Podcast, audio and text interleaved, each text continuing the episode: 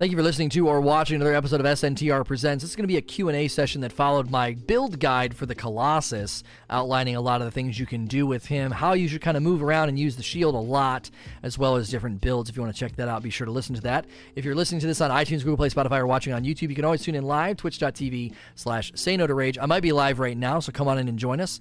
Uh, and if I'm not live, click the follow button so you don't miss out on these. You can take part in the question and answer sessions that people have been doing so much lately. If you're coming in from the other places, I greatly appreciate you doing that. If you're in the live audience right now and you haven't clicked follow yet, that's another great way to support the cast. I'm going to just jump right into the questions here. Ethan Simpson says, Do you think there should be more LMGs added to the game? I think this is a very, very early question to ask, given how much we just saw in the endgame trailer that they released about how many guns, gun types, perks, and different things they're going to be chasing you got to play a super super small slice of the game. So anytime somebody plays a demo and is like, I don't think there's enough, you know, LMGs in the game, I'm not really sure what how you're arriving at that conclusion. We saw a very, I think, limited sampling of both drops as well as equipable items. So I, I, I, like the LMGs, but I'm not worried about the quantitative amount of any guns right now. Excuse me, because the, the game's not out yet.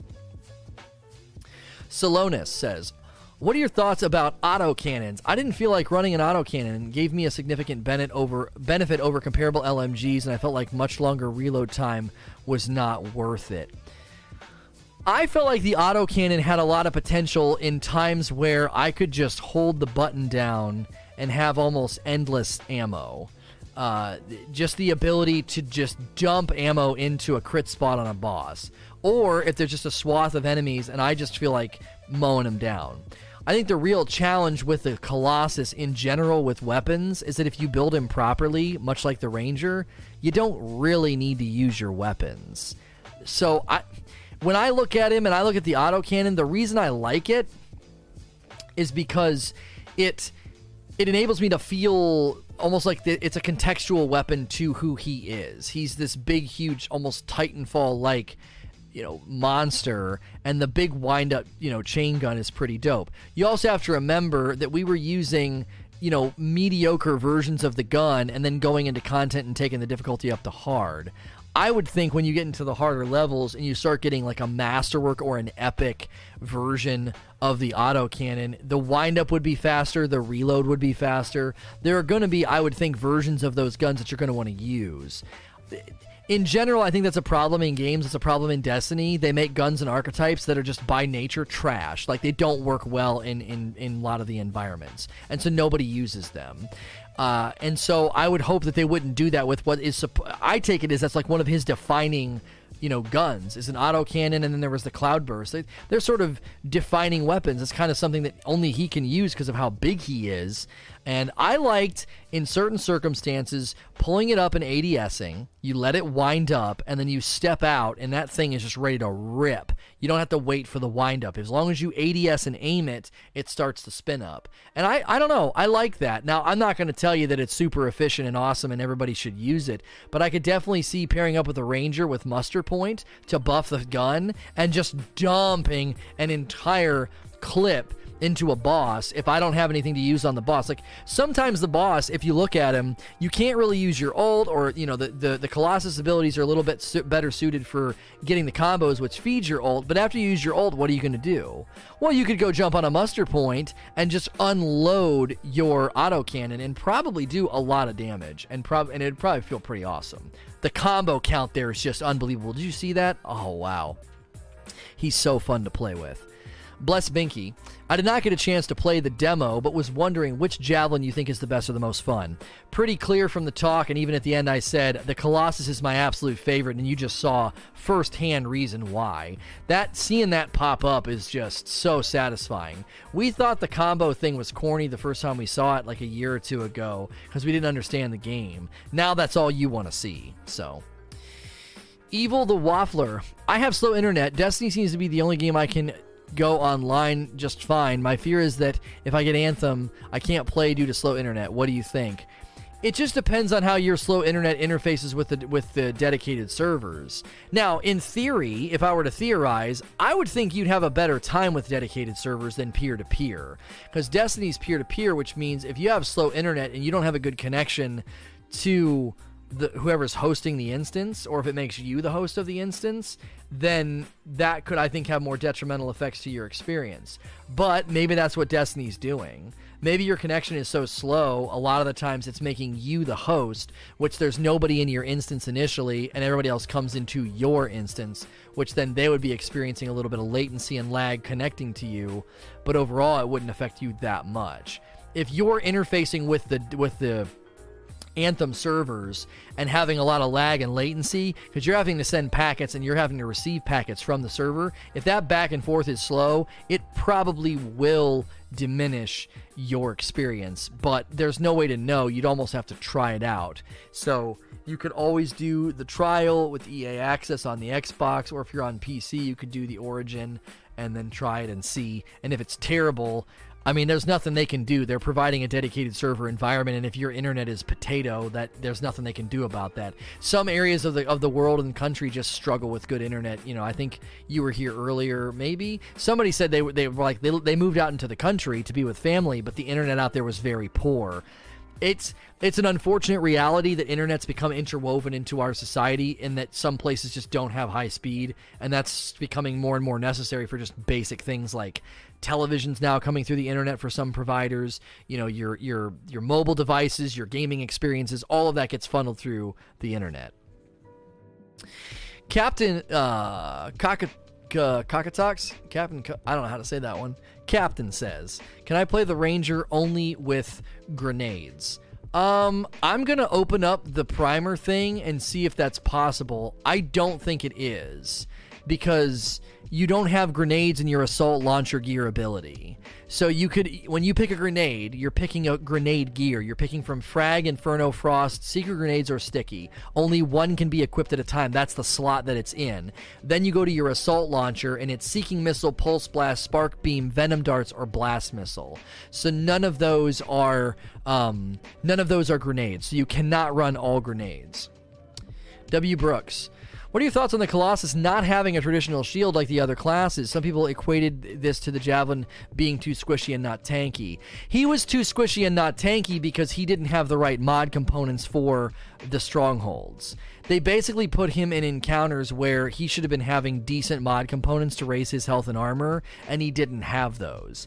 I got one item, one, one blue mod component specific. You can get universals, but I got a specific one to the Colossus. It added like 800 armor and 400 health or something ridiculous, and my entire experience changed. So I think as you play gradually with him, you'll just get those things. You're not going to be jumping into like a slice of, a, of the game and then being like, oh, I'm too weak, because you're going to slowly earn your way there. Dropping us in sort of haphazardly and not having like well formulated, built out loadouts for the javelins, I think was a little bit of a mistake because I think people came to false conclusions about the Colossus because he just he was he was squishy, but it wasn't like he is squishy. He was squishy because he had everything you know basically turned off. You could get into the end game of, of, of Anthem, go in and not unequip all of his really really good you know mod components, and he'd be squishy and weak. But that's because you're taking off the stuff that he needs. Ghost uh, Ghosted says, "How do you think Destiny will hold up during the release of Anthem?" I think Destiny's content uh, drip feed is working, and I think the release of Anthem falls in a really good place. It falls in a drought. I mean, we're not having significant droughts, but we are having we're we are having drought. There's time where there's just not really anything going on, and Anthem drops during that time. So I think it's a good fit. I think a lot of people have already kind of drifted from Destiny right now. They're playing other games, they're trying other games, they're paying attention to Anthem's demo, Anthem content. They're paying attention to the Division 2, which that beta is this week as well. So I think that when people naturally drift away, I think they'll naturally drift back you know, they'll do Season of the Drifter will start, Joker's Wild will start, and that's in March. And that'll be like a solid half a month to a month of Anthem. And that'll be enough time for people to be like either saying, I love this game and I can't stop playing, and then that'll keep cycling it in, or they'll say, not really for me, or they'll say, I don't want to go back to Destiny. I think the likelihood of people saying I don't want to go back to Destiny is very minimal because I believe Anthem scratches a completely different itch and satisfies a different type of gaming habit, and I think you're going to miss Destiny. I played Anthem all weekend, and when I booted up Destiny on Monday, I did have that feeling of like, oh man, I'd love to be grinding my my my javelins right now. But as soon as I started getting in gunfights and, and popping off my abilities in, in Destiny, I was like, oh yeah, Destiny is home. You know, Destiny's home. So I think these games are going to coexist very well. Uh, I am I am UR Media. I know story content expansions are scheduled to be free, but are there other types of paid content besides cosmetics that have been outlined? Keep in mind the cosmetics can't be purchased. They can only be purchased with a microtransaction currency, and they can also be purchased with an in game currency. There will not be any any paywalls between you and the items. They can all be earned. So there's not going to be something they put out that you're like, oh, I, I, I can only get this with money. So just let, us clarify that about cosmetics being, quote, paid content. You don't have to pay anything, you can earn them all. Second, as far as having to pay for anything, the only thing I think they've toyed with charging money for is if they add more javelins. But if they add to the story, the world, the experience, they you know they're tacking on to the services, then that is free of charge. That's been they've made that very very clear. And charging for javelins, I think there'll be people that are just anxious to hate and anxious to criticize, and I think those people will do that. I think they'll be like, "Oh, they said that we were going to pay for anything." I think they'll take criticism from people that don't matter uh, if they charge for the javelins because the javelins would probably if they add javelins down the road they're not going to be super soon. I would think they'd be months months down the road. Um, and if they were to do that it would be sort of like a this isn't this isn't a this isn't a story. This isn't content. This is a brand new javelin.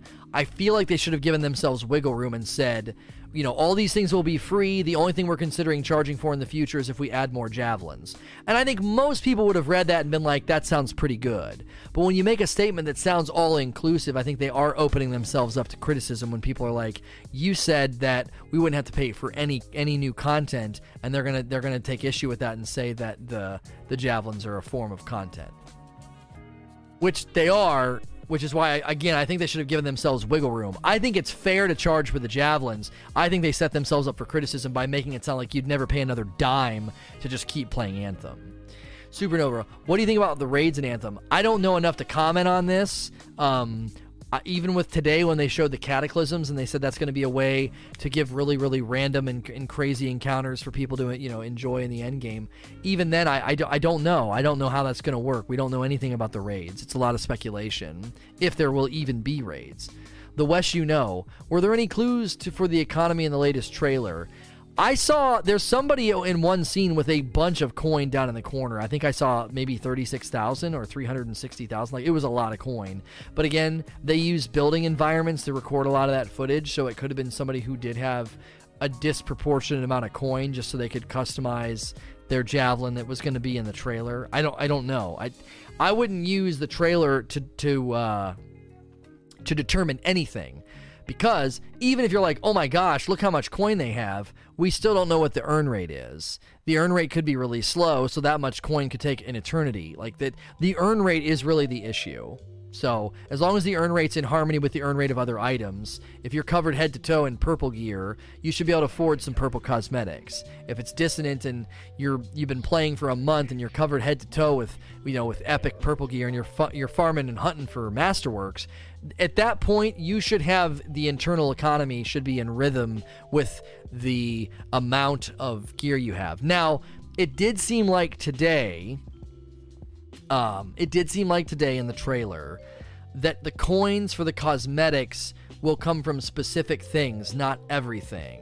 I think at the capture event, some of us were misunderstanding what was happening. We had a bunch of coin, and we thought we were getting coins from everything. Now, I could be wrong, but it did seem from today, and even from the demo, the public demo, that if you want coin, there's specific things you have to go and do to do that. And I don't know if they're going to limit that.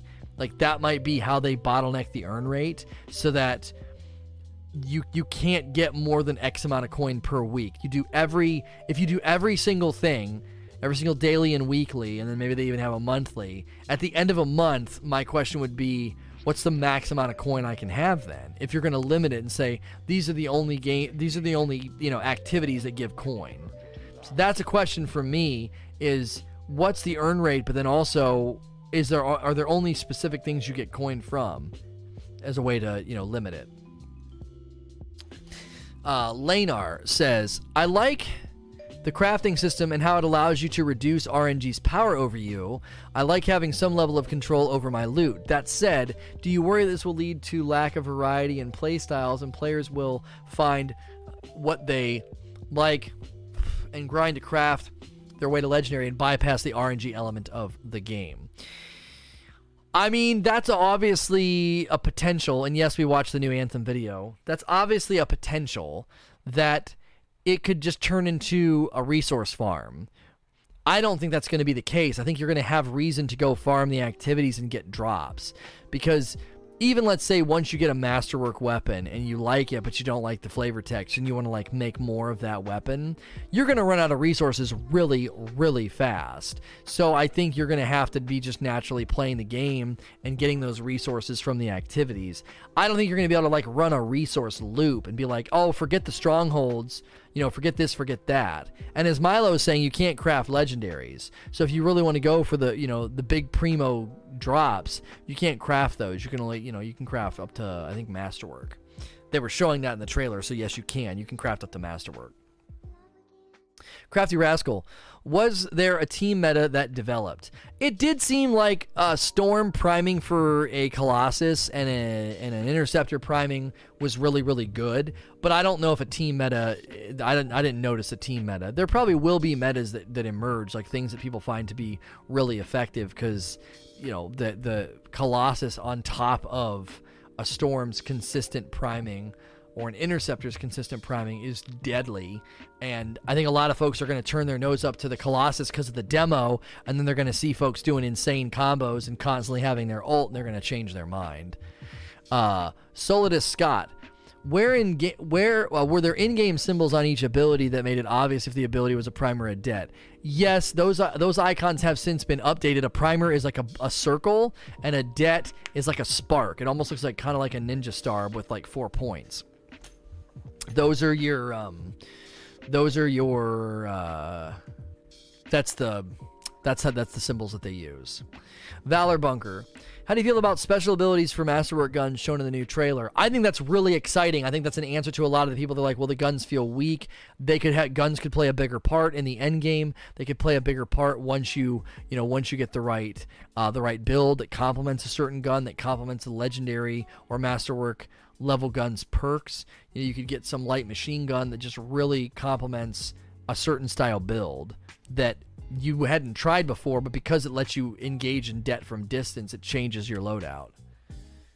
Train 2929, can you explain the timeline of the next few weeks? I'm confused. I know the game releases on the 22nd, but the streamers get early access. No, it's not the streamers. If you play on PC, if you play on PC, you can sign up for Premier Origin Access and then I believe pre-order the game and you can play on the 15th unlimited. If you have EA access on your Xbox, you can play for 10 hours starting on the 15th. That's how they're doing it. And then the full game launches for everybody everywhere on the 22nd. Uh, we already answered that. What do you think about the railgun for the Colossus? I liked the railgun because if you're going to play a little bit more drawn back and somebody else is priming for you, it was really nice. And the railgun does single target, but because of his area of effect from the combo, there's that huge combo explosion from like a laser. It, it felt really cool. The first time I did that, I didn't realize that I was getting a special bonus on my combo because I was a Colossus. Um, so just to clarify, if you have Premier, you don't need to own the game. You get full access with the subscription. But do, oh, I'm sorry, I misspoke. You have to pre-order the the the the really good one though if you want the skins, right? Or when you have Premier, if you have Premier, do you get everything? Do you get all the dope skins and stuff too? I'm curious about that. Valor Bunker. The new trailer says the best loot will be available in strongholds. Do you think it would be good when legendaries would only drop in strongholds? I mean, I don't want to take away exciting world drops because there's something special about that, but I also don't want somebody just running a loop in, in free play and getting a higher turnover rate of legendaries than somebody who's like actually running the end game stuff. Um, like I personally think that that was something that really hurt. That really hurt Destiny year one of Destiny 2 is just you could do the lowest level content and get the same sort of advancement and gear as somebody who is running hard content. So I would love to see them really consider keeping free play super limited. Now, you got to be careful though. You got to be careful. I don't want to take away world drops, and you also don't want to make pieces of the content irrelevant. If you're willing to go into free play and take it up to Grandmaster 2, then you should be getting the increased drop rate and the chances of the good stuff. Because that's going to be tough. And I don't want any part of the game to become irrelevant, and the difficulty spectrum really helps with that. A lot of times, like in, you know, we, we've talked about this, you get to Destiny, you get to the end game, and so much of the game doesn't matter to you anymore. And in Anthem, raising the difficulty can keep those things relevant. Tyler, I played both demos. I think the game is not solo player friendly. You rely on others too much in the game to prime and detonate. And if you could change your loadout on the fly based on random groups, it would be better. Uh, I feel like this is a really bad design. What are your thoughts? I, I do hear where you're coming from, but I think you have to kind of own your role in the game. If you're going to refuse to team up with people or try to meet people, then you got to play the cards that you're dealt. I would have a prime and a det build. You know, build a Colossus that can prime with the flamethrower and then det with melee and det with the, the you know the missile. So or whatever it's called. That that's on you to a certain extent. You know, if you build a loadout that doesn't re- you know require teammates. If you're playing solo, that's just something you should do. You should know like don't load up solo and go all primer on your interceptor or your storm because if you're playing with people that aren't really set up to to det then you're going to be really frustrated. And I could hear where you're coming from. Where You're like, well, I, I want to run this ability or I want to run this loadout, but it doesn't work really well with when I'm playing solo. Think about it like this I really like running double det on a Colossus it's not a good idea probably to run double det whenever I'm going into solo play. Because if I run into a bunch of other guys with det heavy classes, we're going to get really frustrated with each other. But if I know I'm playing with my buds and one's an interceptor, all you need is one interceptor and double det's just fine for a for a um, a colossus. So I, I I could run double det. Now I can't go into solo play and get mad when I'm running double detonation and nobody's priming.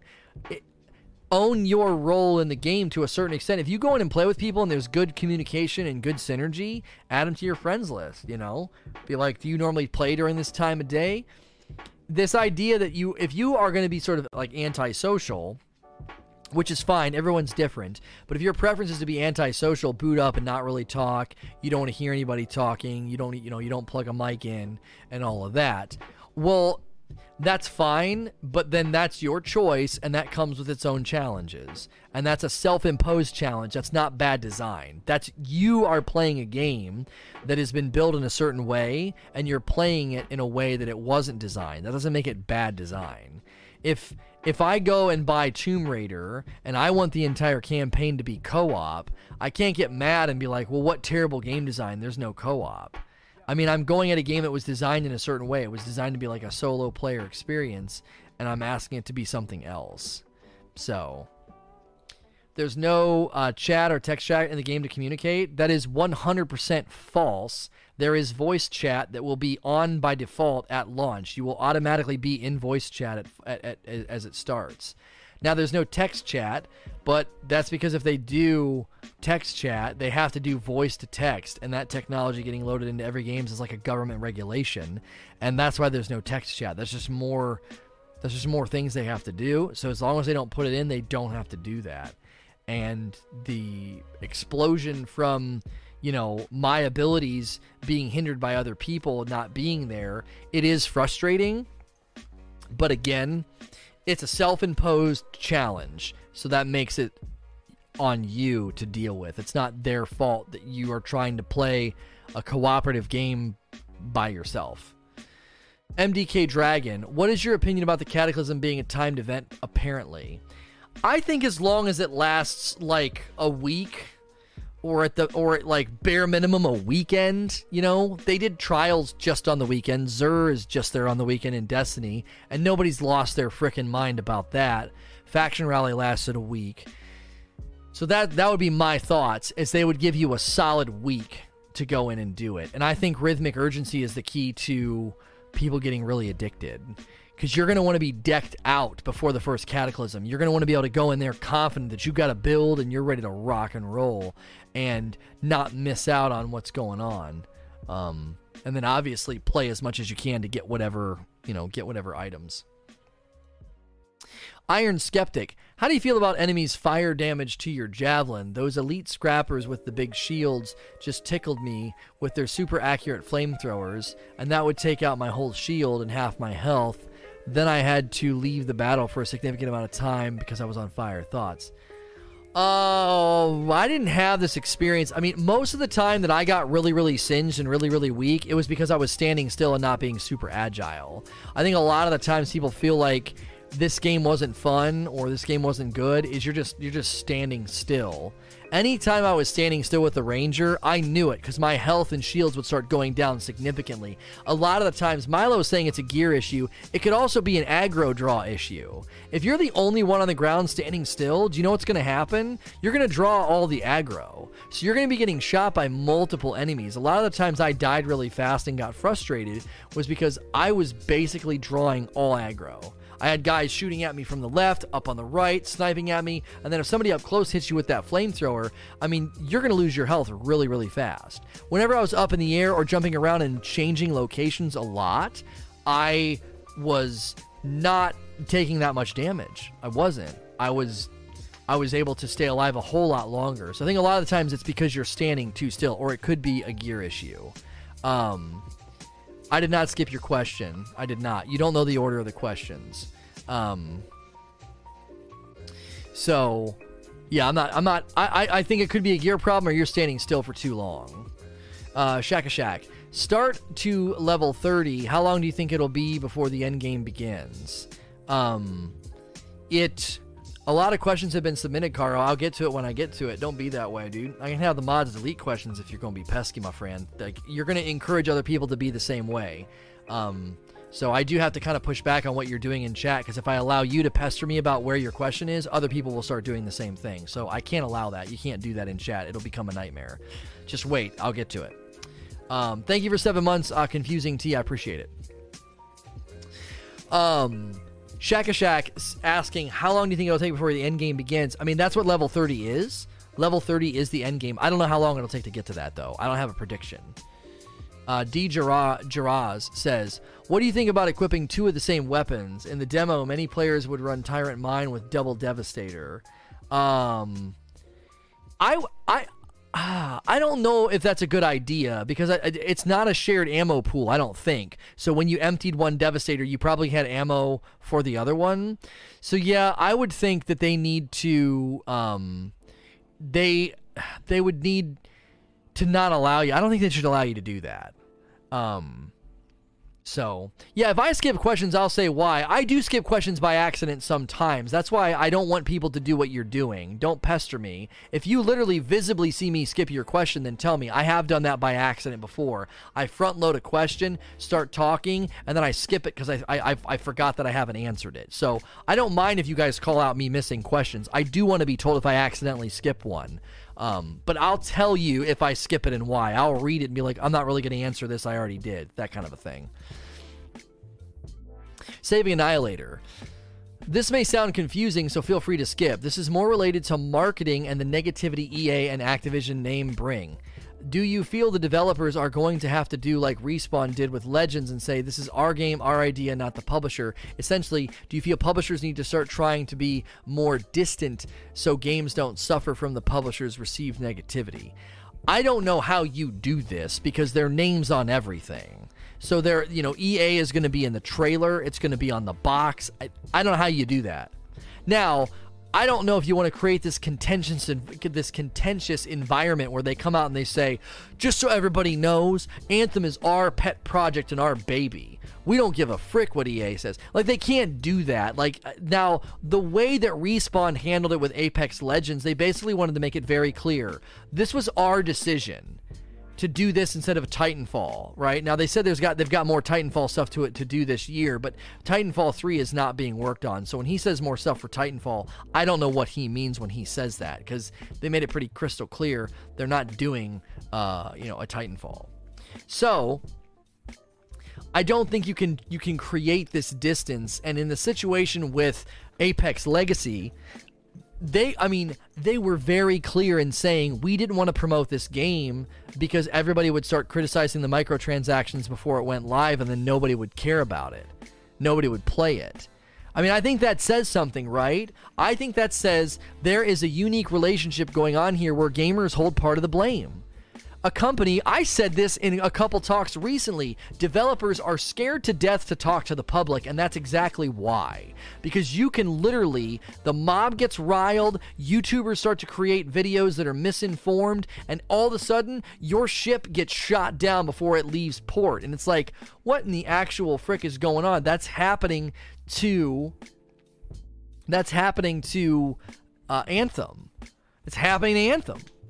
So the Anthem versus the Apex launch, it's very, very clear that sometimes gamers are the enemies of games, not the publishers. I'm not going to say that every publisher, every microtransaction thing that's happened, I'm not saying they're they're innocent, but I'm saying we have to own we have to own our part a little bit in that we're so easily manipulated and stirred up that we have made publishers scared to death to launch and talk about games unless they do it in like a really I mean honestly what they did with Apex was super risky and it cost a lot of money up front. They had to bring out all the content creators, turn them into partners, compensate them heavily more than likely for both the trip as well as streaming the game live on Twitch or YouTube or making content. So I think in that I think in that re- realm there there's a big big problem in the gaming world right now. And that's why I've gotten so frustrated with people that are like people are like, "Oh, Lono, you're just a shill. You're just defending the game. No, I'm not. I want games to come out and be good. I want them to be excellent. And I think that there's significant problems when a game company basically says, we didn't want to market our game at all because the gaming community would have killed it before it even started. And instead, they surprise you with it, you fall in love with it, and now everyone's singing the praises of a game they may have murdered before it launched. I just think about that for a minute. Like, think about the power of the angry mob and how much it can ruin. It's ruining lots of things in society. Video games is just one of them, right? Everybody that's trying to make society more safe, right? I don't feel safe in society. Like, they say that we're more safe by all this like attacking people trying to have their jobs ruined because tweets from 20 years ago or whatever like the thing that happened with James Gunn that kind of stuff I don't feel safe in society when that kind of stuff happens I actually feel very threatened by an angry mob that can ruin my life or the life of anybody just because and can ruin a game could murder a game before it launches just because they like to get angry and downvote YouTube videos and make hateful comments on the internet so that launch of that game stands as a, as a clear sort of indictment of the gaming community to a certain extent. We didn't want to tell you about our game because you would have murdered it before it came out. But we surprised you with it, and when you don't have all these preconceived notions and clickbait YouTubers dogging the game before it launches, you play it and spend money in it probably willingly because they have loot boxes in there. I mean, nobody said a word about that. Now, they've designed them very well. You can't get dupes, and there's no power associated with them. So, but they are selling le- le- uh, le- legends in there. You can buy them early, and they have really strong abilities, and you can buy them. You can buy power and not wait for that power, and that influences the flow of the game. So. BR Croft says, Are bosses able to be primed? I understand primed at mechanic, but was never able to prime the giant spider. I'm not sure if it was a glitch. I'm not sure if you're going to have to be stronger. I don't know. I have zero clue. I don't know if there's perks that you have to roll for that are that like increase chance to prime bosses, increase chance to prime armored enemies. I don't know. Because I, I they showed us stuff today in that end game video and they showed stuff getting primed. So I I It could be a glitch. It could be we didn't have the right gear. I actually don't know how it's supposed to work. By the way, if you're new to the stream, and you're enjoying the back and forth, this is live. I'm obviously playing recorded footage. I do this segment called SNTR Presents on a regular basis. My screen doesn't always look like this. I go full screen with the gameplay when I'm not doing this, but I take a, a subject, talk about it, and then I take your questions. So I did a guide on the Colossus build. If you're enjoying this content, please click follow. That's an easy way to support what I do. That's just that little heart. Pepper onion soup. If I craft a gun and I do not like the perks, is salvaging it and recrafting the only way to reroll the perks? As far as I know, yes. And I don't know if you're going to be able to do it infin- infinitely. You'll eventually run out of materials. I don't think you like break down the gun and get everything back. That would be ludicrous. I think you'll start to you'll craft maybe one, maybe two, and then you're going to need to go farm for more materials, especially if you're crafting the high end stuff. Valor Bunker. Wouldn't it be more informative when the damage numbers of combos would pop up and the combo sound instead of 10 times the word combo? I think this is good feedback, and I think they could put that number somewhere else. It doesn't need to be right in front of you where it says combo. They could put it down on your javelin or near your javelin, like the number of damage that you got or something. After action reports would be another great way to show this. You could show number of combos. You could say, here's all the extra damage that was gotten from, you know, combos. You know, when you like go to Kroger and they give you your receipt and at the bottom it says here's how much money you saved. They could say here's how much extra damage you did because of combos. You, you, know here's all combo damage total. That could be pretty cool too. So you could see the difference between hey we ran through and we did a lot of combos. Hey we ran through and we ran some of the raw damage abilities instead and did less combos. How efficient were we? How much damage did we do? How long did this did it take? After action reports would be super informative. Super Cruxley. Loot drops seemed to drastically change abilities and gameplay for each javelin. Are the ult supers fixed, or can they change with mods and loot drops? Okay, they're fixed, but I was told that apparently there's an item, a mod component that lets the javelin, I'm sorry, the Colossus ult shoot an extra shot. But they're sort of stuck as is for now with probably minor modifications from mod components. And after that, I think months down the line, we've we've envisioned, and they've even said they've envisioned doing new or different alts for the javelins. But for now, they're pretty much as is, and you can modify them slightly, as far as I know. Uh, what do you think of the recent change of removing the pilot talent tree and moving those abilities to mods? I, d- I was not connected to this game in alpha and all of that, so I actually don't know what you're talking about. I, I found the mod components to be pretty self explanatory and not confusing. If it was previously stuff for your pilot, I think maybe they just wanted to make it very clear everything is for your javelin. Valor Bunker. The new trailer features heavy physical effects that pushes enemies around. Did you experience this at the capture event? 524 in the trailer. no, I didn't. Um, so I'm not actually sure if those were abilities or just explosions causing that. That's cool though. I know that the combat's supposed to change pretty dramatically. Somebody in chat said yesterday that the devs were saying Grandmaster 1, 2, and 3, uh, some of the enemies will have new mechanics and new ways of engaging with you. Uh, thank you for 19 months, Cool Out Gizmo.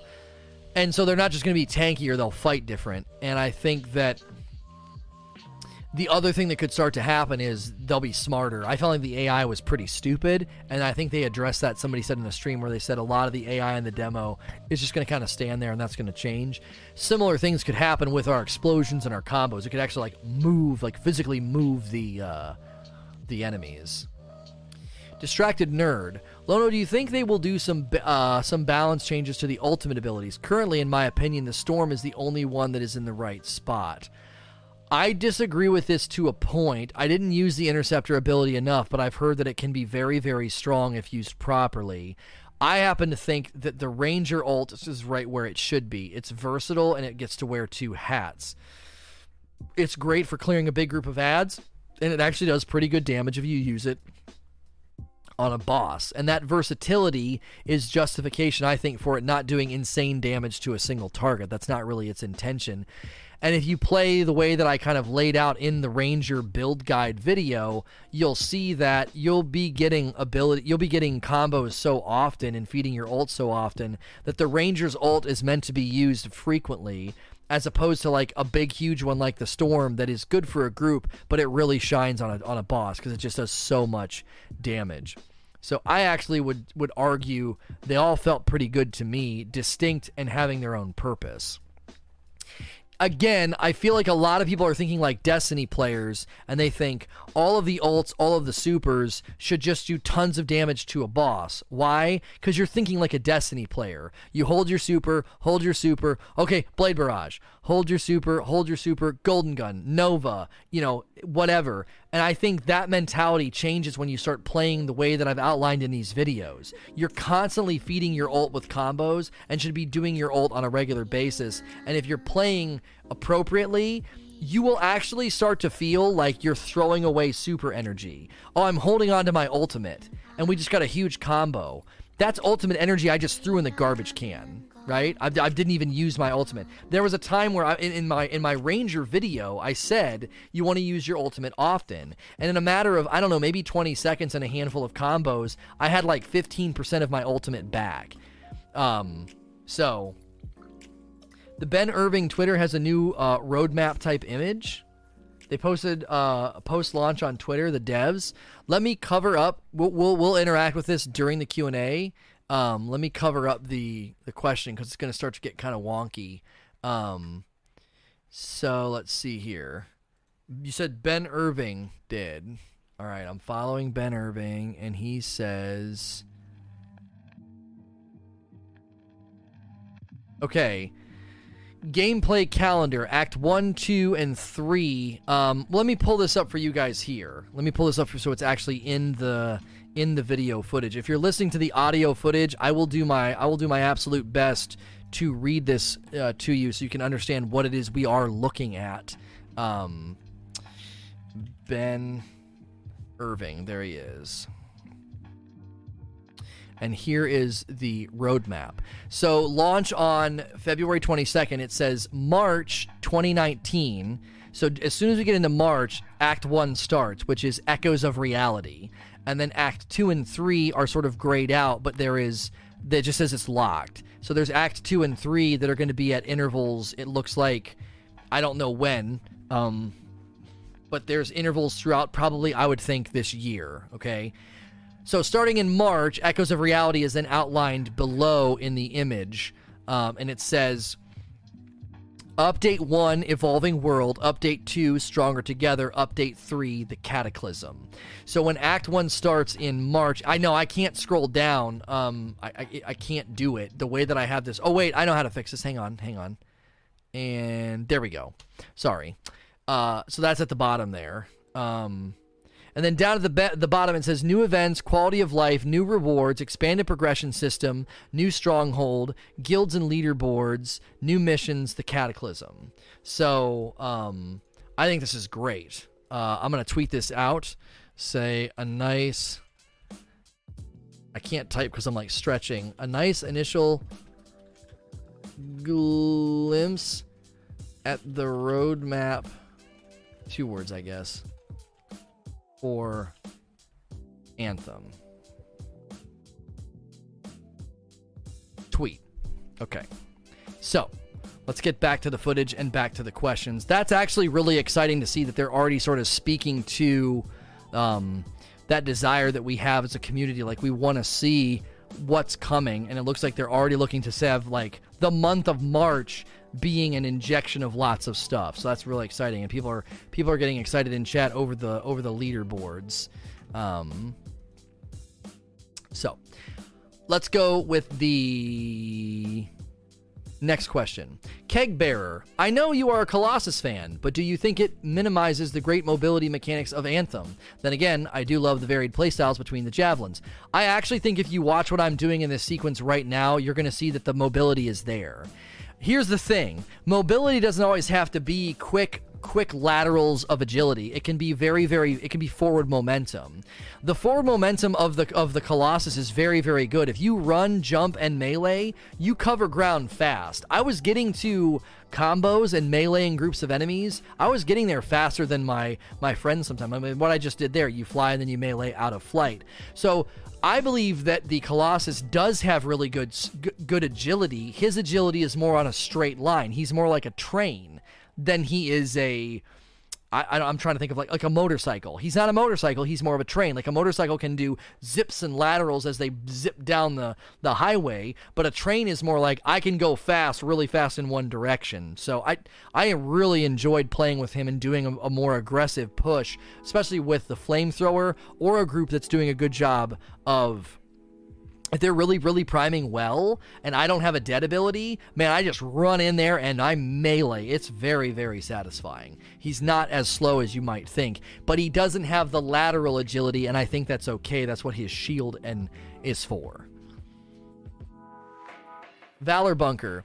Do you plan to use all abilities and many weapons during level up to get the blueprint challenges done? Uh, I I guess maybe I don't know. I haven't made a decision about that. That kind of stuff sometimes catches my attention and sometimes it doesn't. The Guardians 777 Lono, do you think that the Colossus will be weak versus bosses since the combo and components seem to lean towards crowd control? Well, his big boom is not doesn't seem crowd control. The Ranger's ult seems good for crowd control. I think there's a problem with his ult if you want my honest opinion. I don't think it's getting crit bonuses, and I think it's supposed to. There's no way, because some of the times you'll see in this clip where I'm fighting the spider, his ult I don't think is getting proper damage against the boss. Because I'll use it on you know tanky enemies out in out in like the stronghold, the guys that have shields, or the big the big metal guys that have like the physical shields, and they they die pretty quick. They do pretty good. Um, so I I think that I, I think that there's something potentially wrong with his ult against the boss in particular. Um, ben Irving confirmed that all javelins have the exact same movement speed. It's specifically their lateral movement that's different. Base speed is the same. Well, that's in line with what I said because I said I did not feel slow on my forward momentum. I didn't. I didn't feel sluggish. I felt. I actually felt snappy for how big and clunky the dude is. Um. So yeah, I, I've I like right there. You can use this sniper, and if I shoot the back, eleven thousand. I mean, I'm getting more damage with this sniper than with my ult on the boss. I don't think that's how it's supposed to work. What's good, Indy? Valor Bunker says guilds are confirmed in the new trailer. How would you like guilds to be integrated in the game? I would love it. This is this is this is right here a great way to do it. You'd go in to do a stronghold or an event, and you say guild first, and it pings your guild, and people are like, oh, somebody's trying to do a stronghold right now. And they can go and get ready, and then they can go hit, yeah, I'll join you. And then it throws them into your matchmaking. That'd be freaking dope. Anybody online at that moment that might be considering doing something could just hop in and play with you. You know, if you got comms on, you're ready to rock and roll. If you do that and you wait for like a solid two minutes or something, you can just push a button to say expand to matchmaking. That would be a magnificent way to funnel you together. You meet some people, you have a good time. You're like, hey, you should join our guild. It's real. It's real simple to join people. You know what I'm saying? Um, so it that right there, like he got like a th- what I got like a thousand on that first hit, like a thousand forty one or something.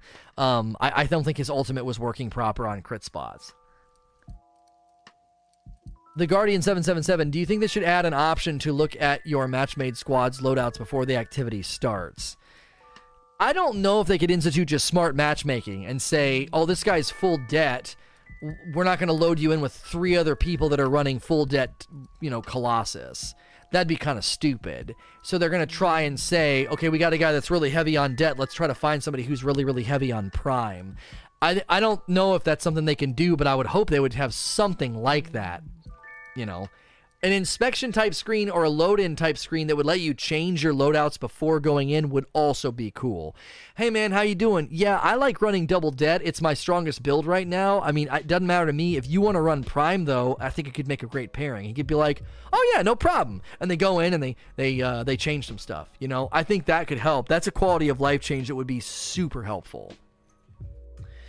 BR Croft says, "Do you think they have a vendor like Xur with items typically available? Would you see something happening like that? I don't think so. It doesn't seem like you're going to vendors to get your gear. You are sort of finding it and crafting it on your own. Maybe materials, but other than that, no." Scuzzbox, do you think there will be an app for Anthem like Destiny or Battlefield? It's possible, but initially, I'm not sure how much reason you'd need it because you do everything at the forge. You don't get gear and change your loadout while you're out and about. Caro, could you talk about the Colossus abilities? Which one should get buffed for you, like you did with the Ranger yesterday? I did that in the talk. I outlined all the abilities I thought should be stronger. So if you want to see that, watch my Colossus build guide that I already did. Iron Skeptic. I didn't realize the points you brought up regarding text chat. However, uh, what about the people who are deaf or mute? I feel text chat should always be in game, at least on PC. Again, there are there are actual legal reasons why people are very, very not wanting to do that.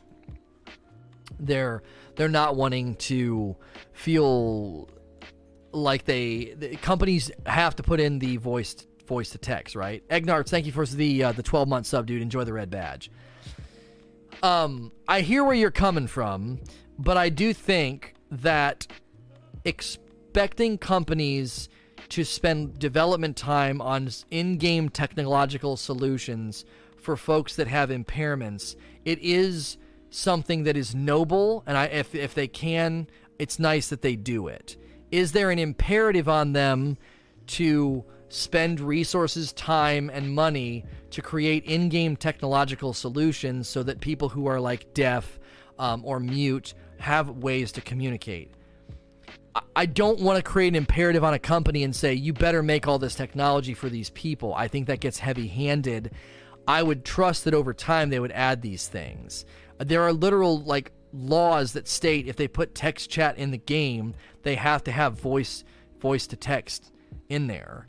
And that is something that not every game is equipped to just throw in their game. Um and so and like Waffle saying in chat, it would have to be programmed into the engine. So like that is like if you think about any of the games you've ever played, I don't know about you, but I've never thought game chat was that impressive. I always think game chat sounds like butts, and we always use Discord or party chat, right? Like game chat being in games is there to just be like the bottom barrel catch-all for people that don't want to do party or you're just playing in a public environment um, and you're, so you're, you do not have a chance to get into a party so i would love it if folks with any sort of physical or auditory impairments are able to play games and enjoy them. I want them to enjoy games as much as the rest of us, but I also don't want to place undue hardship on a company and say, you must do this. Uh, you must do this, and it's going to cost you extra money and resources and potentially hurt your efficiency or your launch date or whatever, or it, it might not even work that well. You know what I'm saying? Uh, your typical Mexican, thank you so much for six months of subs, dude. Um, so it gets touchy. It gets touchy because I mean, think about the controller solution that Microsoft just came out with. It was a very, very touching and heartwarming commercial in the Super Bowl. It gives me the feels every time, right? I, I, I want every kid to be able to be a part of the bigger worlds. When the dad gets emotional and he like says what he says, he's like, there, he's, he's, I forget how he phrases it, but the dad says that you know they don't, they don't know that he's limited, right? He's just a gamer like the rest of them. I always said that when I went to the St. Jude events.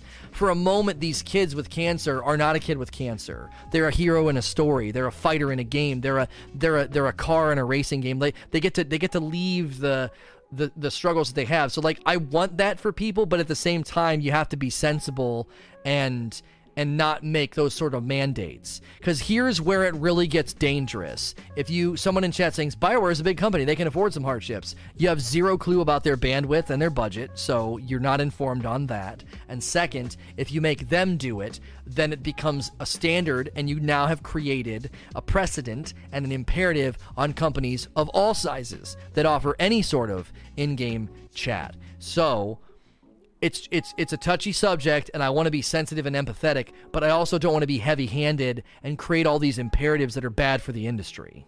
So, uh, AO New. Do you think Anthem should do what Bungie does with the TWAB, giving community transparency on future content? I think they're doing a fantastic job communicating with us. I think BioWare is hitting an absolute home run with the consistent communication to the community. Asking them questions on Twitter, you almost always get a response. Their their blogs, their updates, they are the I I think at this point they're the most transparent company I've ever seen. I, I mean I know people really sing the praises of Warframe, and I think they've done a very good job too with their streams and their updates but I've never seen a company prior to a game's launch have this level of interaction with the community and this level of transparency about their game. I think it should be applauded, and that's why I've gotten frustrated with them getting so much dirt kicked in their face with stupid screenshots and dumb YouTube clickbait videos. Like they're doing what we always have wanted companies to do is talk to us. Let listen. When I started doing content creation 4 years ago, you go back and watch my early early commentary, my early subjects and the things I talked about I said that I believe there was a path forward for gaming that was symbiotic, where gaming companies and communities could work together to make games better and more enjoyable, more profitable. Everybody wins. Like, I saw a future for gaming that I believe we're beginning to live in right now. The changes made to Division, the changes made to No Man's Sky, the changes made to Bungie, uh, to Destiny. The, the, these are things that are happening because there's a new vision for game development that is not this waterfall of make the whole game, keep it kind of secret, hype it up, shove it out there, make as much money as you can, and move on to the next project. We don't care if people are mad.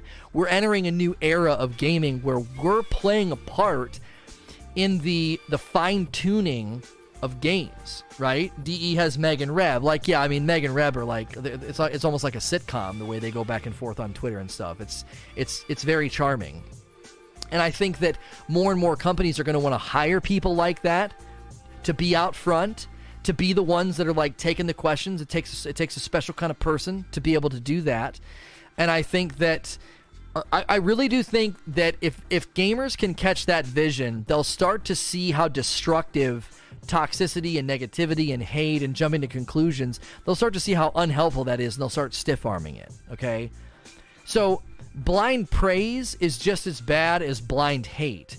The difference is, is blind hate is destructive to what could be good, and blind blind praise is is uninformed and disingenuous if I had to pick between a YouTuber that was just sort of blind praise hype train getting really exciting, as long as they're not being misleading, they're just sort of like it's going to be amazing, it's going to be so good, and they don't they don't really have a lot of information to go on. I would honestly take that over somebody who just dispels false information and and profit get profiteers from from manufactured outrage and, and, and hate. So I think we're I think we're nearing that medium where folks are starting to realize we play a far bigger role in the betterment of video games than we than we think, and then and more than we were able to in the past. 911 medic. How do you feel about ammo economy and Anthem? I feel like I was running dry way too often. Do you have similar issues? If you're running out of ammo, you're using your gun way too much because almost every excuse me, almost every enemy that dies drops ammo. So if you're running out of ammunition, you're doing two things. Number one, you're probably staying still and not using your abilities and using your guns like crazy. Now, I was running out of sniper ammo, but the amount of damage that it outputs, I think that was appropriate. The, the, the, the amount of ammo I had for my sniper just, it felt fitting for the damage output of the weapon. But if you're running out of ammo consistently, you're playing, I, I don't want to be mean, but you're playing wrong. Um, so if you're constantly moving and killing enemies, you should always have ammo. And if you're really relying on your abilities, your guns should be almost an afterthought, almost an intermission to the to the fireworks show of your combos. Clurack. This probably has been talked about, but I feel the HUD is lacking. We're supposed to be high tech mech suits, and it feels like we have no info. What do you think about adding a mini map or squad status displays? Squad status displays will be there in the final version. They're actually very intuitive. You can see the health, and there's a little radar arrow pointing where they are. I really liked it, real smart, but it's not there all the time.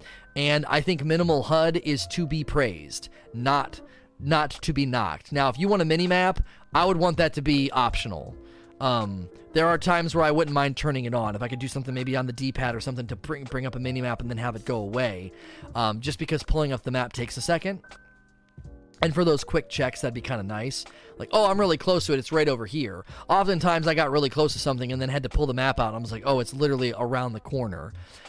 But I think the minimal nature of the HUD is such a good choice because your the focal point is the action and your and your your javelin. I love that. I love that about Dead Space 3. Almost, basically no HUD. Your your your actual suit informs you of your health and your recharges and stuff. And the ammo, the ammo on the gun counter. I mean, I love it. I love minimal HUD.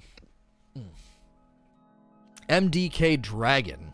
Do you think that the new Anthem video about the endgame will somewhat quell people's worries about endgame? Sounds like there was quite a bit to do, not to mention other post launch content.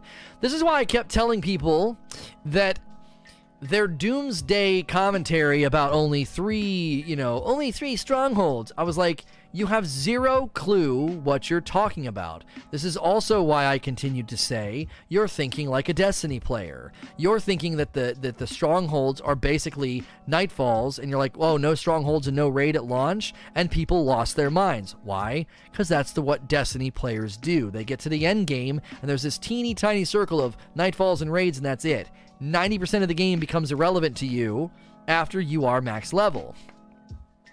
So people were approaching Anthem the same way. And with one video, with one video, they show how ignorant it was to be so presumptive about how the end game was going to function. This is why the campaigning against the game, the the unbridled hate, the uninformed anger is is at its core level is just stupid. You need to stop being a pawn in a in a play and in a in a TV show that you're not getting paid to do. You're not getting paid to act out this this your role in the entertainment story of like let's get everybody riled up. Stop being a drone and a pawn in a reality TV show that doesn't do anything for you, okay? It's these these YouTubers are going to probably, I think, slowly learn over the years that they're just they're going to lose their grip and their foothold. They're going to become like reality TV. They're going to become shells of themselves because they sold and and they sold their their channel and their value and their identity down the river and took on an identity of just false, fake manufactured anger and stuff. Like when you watch reality shows, I hate watching them. You can tell so much of it is scripted and manufactured. And I feel like a lot of YouTube channels are going to go down that go down that lane because that's what they deal in. They deal in the the illusion of the illusion of things are bad, the illusion of things are dramatic and terrible, and eventually people start to I think burn out. It's like, okay, enough's enough, man. The game actually turned out to be pretty good. So, Kin Kinvara. Kinvara says Of the 20 to 30 hours I played this second weekend, I spent 90% of the time in an interceptor. I held on to my ult for bosses and legendary kills, uh, as a, and also as an oh shit button. Uh, was it just me, or did you notice the interceptor javelin, when played correctly, could solo carry the stronghold on hard? This is, I think, this is a pretty big overstatement. Uh, no, I don't think so there's a lot of snipers, there's a lot of turrets that um, are going to hurt you on like closing that space. When I played interceptor, you know, you're agile and you have the triple dodge. Um, but I don't think the interceptor's carrying the team on hard. Now, I think he's strong. I think he's actually very strong, and I think his I think his skill skill to payout is really good. But you also have to remember something the AI was really stupid in this demo, uh, and a lot of them just freaking stood there. And that was probably aiding the interceptor because I think if an interceptor would try to just run hard solo like that with all blue gear, I think you draw a lot of solo aggro and get freaking melted. Um, I, uh, you know, I think you get melted. And Texas Boy Lee, I do think that the unpolished nature of the game came from the fact that a lot of it was server side, and I think there was a lot of optimization that needed to happen. And I think what we played at the capture events was just in a better state. And if the servers are running smooth and some of those optimization hits, I don't think you're going to feel that that that that those rough edges as much. Rage Pepper. Any chance EA allows people who got Nvidia promo standard edition to upgrade to Legion of Dawn? They're missing out on money and making people like me bummed out. I would think there'd be a way for them to do that. I, I don't know why you couldn't just go into the Origin store and just buy that piece of it. I don't know. I, that's a good question, though. Creed Bub. What do you feel needs implemented later down the road that's not level difficulty to keep the game's longevity and people interested? All new abilities, all new ults, augment your javelin to function completely different, like maybe the melee changes, things like that. But it still needs to function within the identity of the javelin that you've grown to love. So you wouldn't want to like turn the interceptor into a slow-moving tank. That would be that'd be stupid, right? That's not his identity. But you could augment everything and change it all. Uh, the way the abilities work, you have two equipable abilities, and there's five in each category right now. They could double that very easily, I think, and that would add a lot of variety to your loadout and a lot of things to chase and a lot of things to do. And as long as there's big cool bosses to land your practice combos and your and to run through with your your optimized loadouts with, I think it's a fun. I think it's a very fun content loop. You know. Supernova, do you think snipers are going to be good? They were good in the demo. Uh, Mr. Clean, what do you think is better, flamethrower or railgun? Well, railgun's a det, and flamethrower is a is a is a primer, so they're not competing. Like, let me double check this and make sure I'm right on this. Uh, yeah, flamethrower is a primer and railgun is a det. I mean, they're competing for the slot, but their their execution is totally different. So I, saying which one's better is kind of tough. Uh, Evil Ken, is there a way to re-roll inscriptions? Maybe something like Diablo 3? I don't know if they're going to let you re-roll inscriptions. I don't know. I think you're going to craft that item again and again and again, and that's how you get new inscriptions. And that's going to be costly at the higher levels, especially. Uh, you got juked. Did you see the official Anthem gameplay series part 2 video? Yes, we did. How do you feel their explanation of the endgame is? What are your predictions of the endgame six months after release? If if the image that Ben tweeted out is to is to inform our, our kind of view of the end game, and you couple that with their video, I feel like every couple of months we're going to enter like a new era where something new is happening, some thematic type of storm or cataclysm is ha- you know is happening, and then that would probably then set the tone for the gear that you're chasing. So you're getting new abilities and stuff, almost like the Rift season thing I said that Diablo does. That's how I kind of envision them go you know the way that uh, the way that it's going.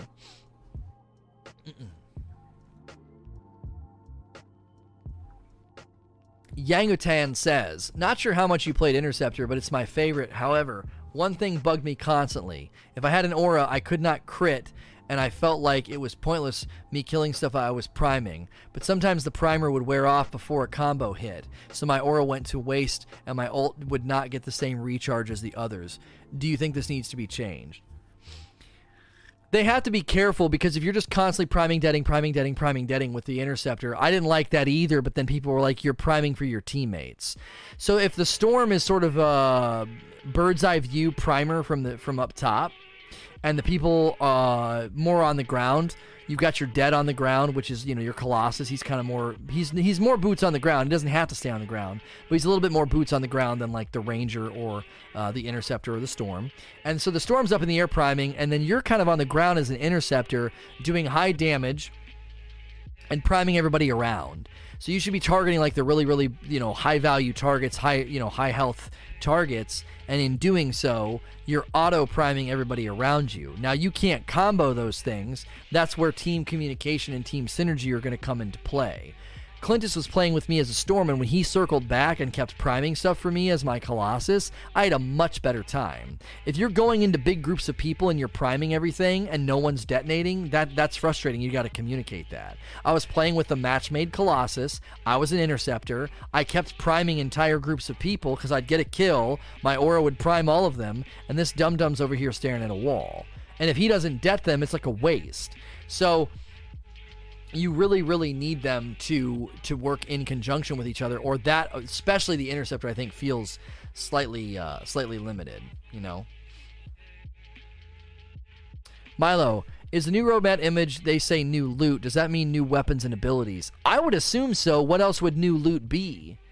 I mean if if you can get if you can get the highest level version of a mortar and you get it and you get it with the and you get it with the abilities that you like I I would think that they're not going to add like another version of that. Now maybe they could add different flavor text. Um, I mean, maybe maybe they maybe they could do that.